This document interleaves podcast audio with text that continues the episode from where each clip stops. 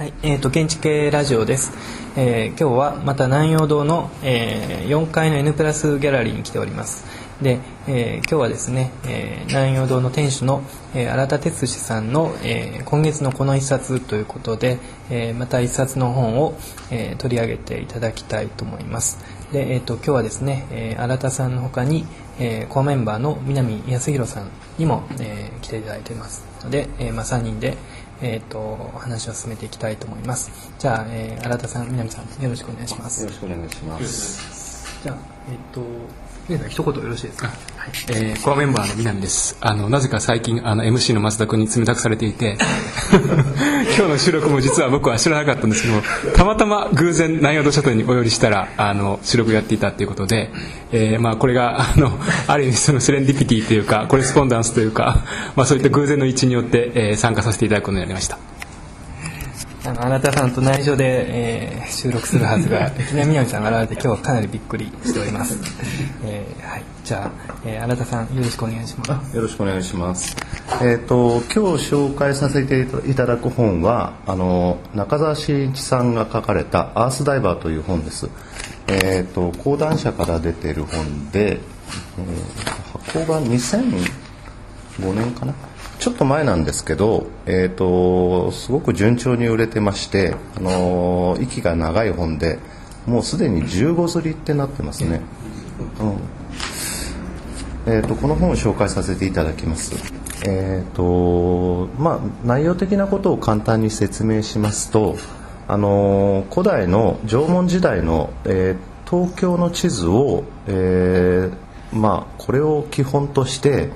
それにまつわるいろいろなお話を中澤さんが綴っているということなんですが、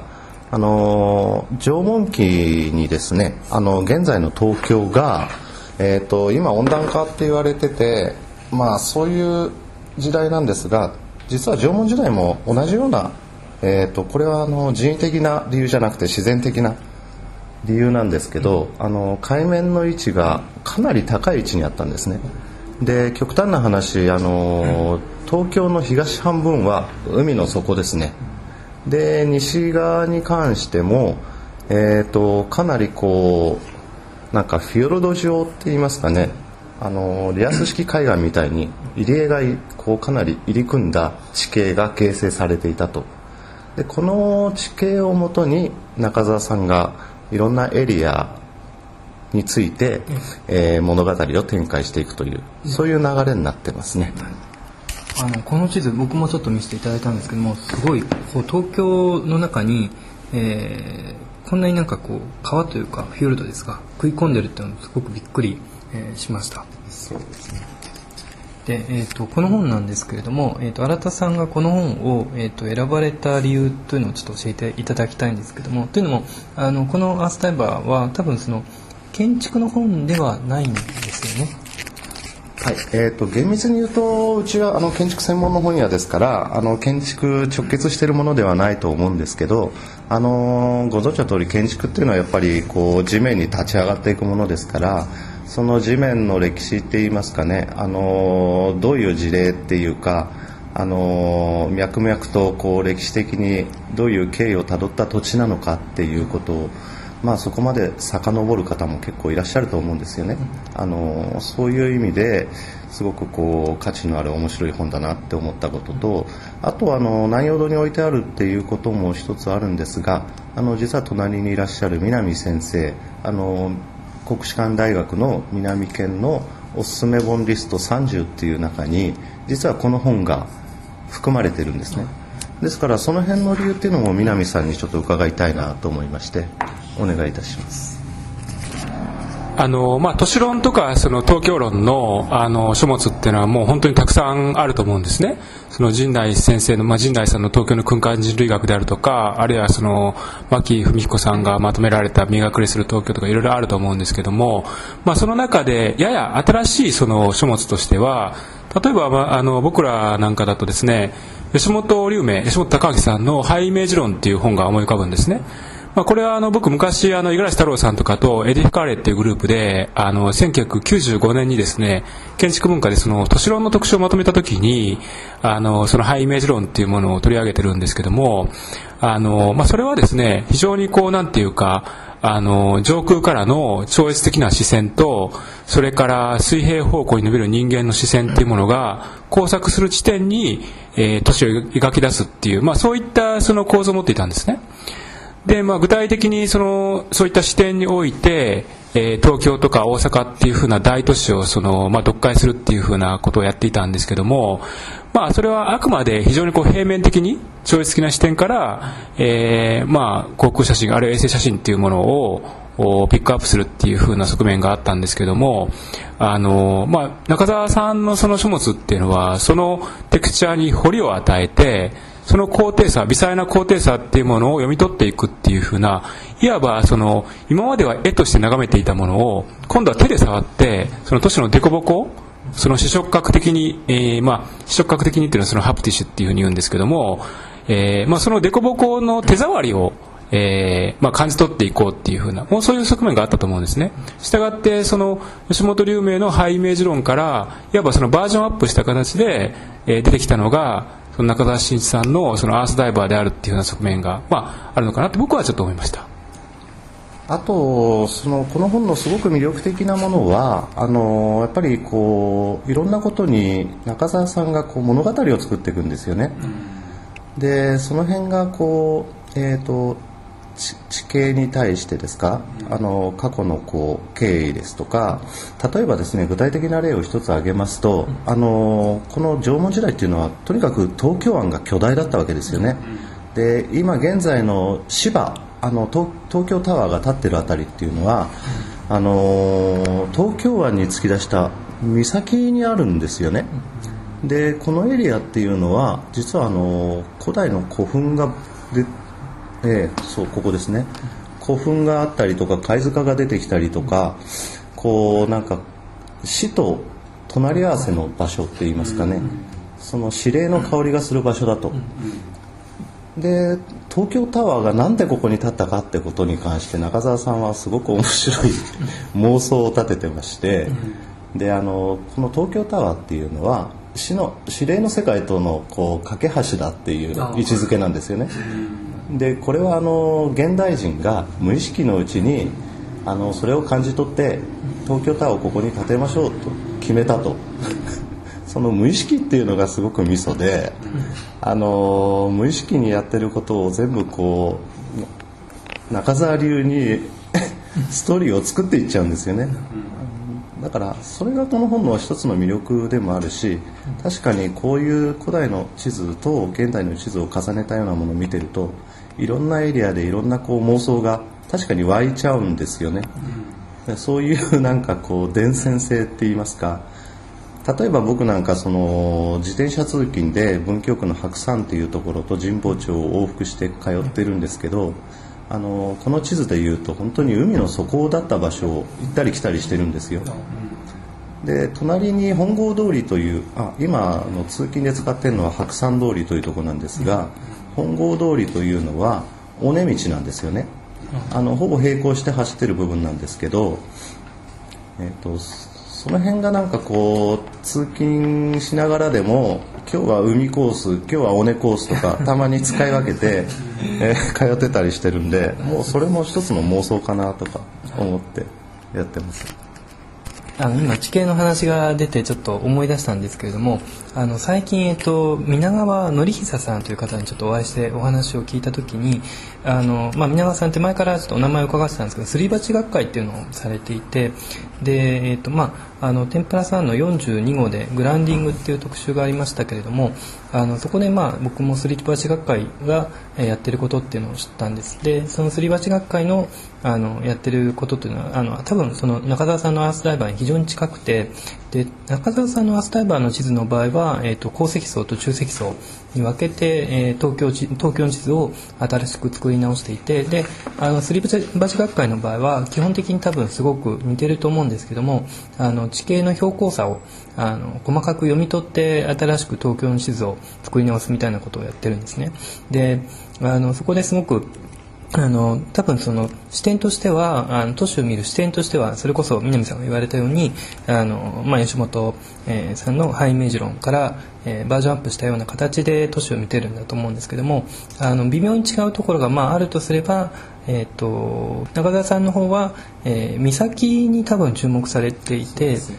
ですよね、あの教会とか岬とかあの地形として現れる時のその、まあ、それこそ、えー、尾根の方とかそういうところに注目されていると。で一方で水鉢学会の、えー、皆川さんとかそれから副会長が、えー、石川はじめさんですよね。でスリバチ学会の、えー、皆さんの方は、えー、むしろこう囲まれたスリバチの方に、まあ、三方囲まれたところが確かスリバチで定義されていたと思うんですけどもそこに注目されていてで、まあ、そうやって東京を見るといずれにせよあの東京の地形なんて今までほとんど意識に上がってこなかったところから東京を読み解けていくっていうのはすごくあの面白いなと僕は、えー、思いました。それでなんかあの荒田さんも最近すり鉢学会のフィールドワークに参加されたという話を聞いたんですけれどもはい、えー、とにしゅうかんほど前にですねたまたまあのフィールドワークの、えー、とその時は、えー、東京すり鉢学会初の、えー、下町定地の美地形鑑賞へ出かけますというそういう会に参加してきました。で具体的な場所はですねあの日本橋から、えー、と浅草橋あたりまで歩いてそこからあのこの辺の駿河台したお茶の水といちにちかけて歩いたんですけどあのさっきの中澤さんの縄文時代のアースダイバーマップっていうんですけどその、ま、地図でいうともう完全に海の底なんですけどあのすり鉢学会に参加した時は江戸時代の地図っていうのが資料で渡されてましてその時はもちろんもう海の底じゃなくて、えー、と江戸城を中心としたその運河がかなりめぐ張り巡らされていたんですよね。この辺運河なんですけどでこの運河は現在では埋め立てられちゃってるんですけど運河のこう跡地っていいますかね川を遡ったりこう 下, 下ったりそういうことをやって一日歩いたんですけどで彼らの行動がすごく面白いなと思ったのが、あのー、もう本当普通に見てると全然わかんないような微妙な高低差を例えばそのゴルファーがグリーン上で傾斜をすごくこう丁寧に読み取りますよね。それと同じことを通りでやってるわけですよ。そうするとやっぱりその辺の高低差を発見してそれを説明してくれるんですよね。でなんかその時参加した時さんじゅうめいぐらいいたんですけど参加者の中には橋マニアの人がいたり大仏マニアの人がいたり建物マニアの人がいたりあと高架下なんか建築マニアっていう人がいたりもうなんかいろんな職種の 人, 人たちが集まって建築の設計してる人も何人かいるんですけどあのそうじゃない人がほとんどなんですけどね。でその元運河っていうものの痕跡を探すんですよね。そうすると何かしらこう発見できるものなんですよね。途中でその工事現場があったらその中にちょっと入ってってこれがこうなんかこう昔の護岸の跡だみたいなそういう石を発見したりとかすごく楽しい一日でしたね。そういえばなんかあのー、今のその話をゴルフ、ゴルファー、ゴルファーっていう話をお聞きすると、うん、えっと、イワンでしたっけ、あのスケートボーディングの方が入った、うん、あー、あったね、うん、まあ、あれもやっぱりこう都市を、えーまあ、こうスケートボードの、えー、なんていうんですか、あのー、地盤としてこう見るみたいなそういう視点も結構似てるかなとも思いますし、あとはその東京の今のその、あのー、都市の出来方が実はその古代のこう地形とかにえー、影響されてそこのなんか条件の下でこう発展してるっていうのを考えると、まあこれ無理に結びつけるとあのアーキテクチャの話とも若干結びつかないことはないなと思うんですが、はい、また強引なことを言ってしまいましたが、あの南さんは、えー、とすり鉢学会とかそういうのは行かれたりしているんでしょうか。いや僕はあのすり鉢学会には行ったことないんですけども、今の荒田さんのお話を伺って僕面白いなと思ったのはね、あの要するに微小なその傾き、あるいは本当にもうわずかな感覚的にはほとんどわからないようなその坂とかその勾配っていうものをある意味計測するっていうことは、実はあの言ってみたらその建築的な視点でもあるんですよね。つまり建築を設計するときって、例えば水勾配をつけるとか、微妙に例えばそのひゃくぶんのいちの勾配とかごじゅうぶんのいちの勾配とかをつけたりするわけですよね。したがってあの都市を読み解く視点の中に、いわば建築的な視点をその導入するっていうところが一つあるのかなっていうのと、もう一つそれを突き詰めていくと、実は自然の地形っていうのは完全なフラットな場所っていうのは、まあ厳密に言うとないわけですよね。ほとんどないと言っても過言ではないと。したがってその微小な美地形を読解することによって、逆にそのフラットな床とかフラットなそのスラブとかルーフっていうものの虚構性を逆側からその照射してるっていう部分があるのかなと思って、非常に今のアルさんの話は面白いなと思いましたね、うん、えーと、あともう一つ今思い出したんですけれども、えーと、宮本和弘さんが、えー、出された環境ノイズという本があって、えーと、この環境ノイズの本が出た時に、確かアースダイバー中澤さんのアースダイバーと一緒にあのオープニングのトークイベントみたいなものがあったと思うんですね。で五十嵐さんが多分それをあの、えー、司会かないかコーディネートされてたと思うんですけども、そういう意味だとその宮本さんの視点も、えー、確か計画学が、えー、破綻するようなところを、えー、なんか環境ノイズみたいなものとして定義して都市を見ているっていう、そういう意味だとあの確かに視点としては似てるなということをあの思い出しました。宮本さんの本っていうのはやっぱり人工物ですよね。あの人工物のズレって言いますかね。例えばそのこの中にもあるんですけど、えーと井の頭線がすごくこうカーブしている部分があって、あの具体的にはあの井の頭線っていうのは渋谷から吉祥寺までを結んでいる線なんですけど、ちょうど中間の明大前っていう駅あたりですごく湾曲してるんですよね。その理由がなぜかっていうことが書かれてるんですけど、その京王線とあの京王線というのがクロスして走ってる線なんですけど、明大前の駅でどうもこう平行に、えー、接点をホームで持ちたかったっていうことで、そういうなんか人工的なズレって言いますかね、その辺がこう理由がちゃんと分かるっていうか、普段なんか何気なくなんでだろうっていうような思ってるような場所ってあるじゃないですか、うん、そういうものを解き明かしてくれてるっていう面白い本ですよね。やはりこういずれにせよ何かこう都市を見る新しい目みたいなところで、えーまあ、新しい目がこう生まれてきてるみたいなところがすごく僕は興味深く、えー、思いました、うん、あのあと最後に何かアースダイバーをこうおすすめの何かこう理由とかあれば、じゃあ南さんから。いや僕はね、あのもちろん中澤さんっていうのはもう昔から非常にこう精力的にさまざまなその、まあ、書物を出されて、もともと宗教人類学の方ですよね。あの僕らからしたら実は非常に馴染みが深くて、あの浅田明さんとかと含めてあの、まあ、いわゆる新人類と言われている時代にあの、まあ、騎士として現れてきた、まあ、知識人の一人だったんですけども、まあ、こういった形で、まあ、ある種のその古代に対する想像力をその射程を伸ばして都市を読解するっていう視点はあの、まあ、実は建築のフィールドにおいては意外となかったんですよね。したがって、まあ、それは僕らはもともと建築プロパーなんですけども、まあ、非常にそれが刺激的で面白かったなっていうふうにこう思いましたよね。つまり時間的には非常に古代に遡ると、で空間的には地下に潜るということで、まあ、時空間にわたって非常になんかこう遠いところに自分の想像力を遠投させるっていうふうな、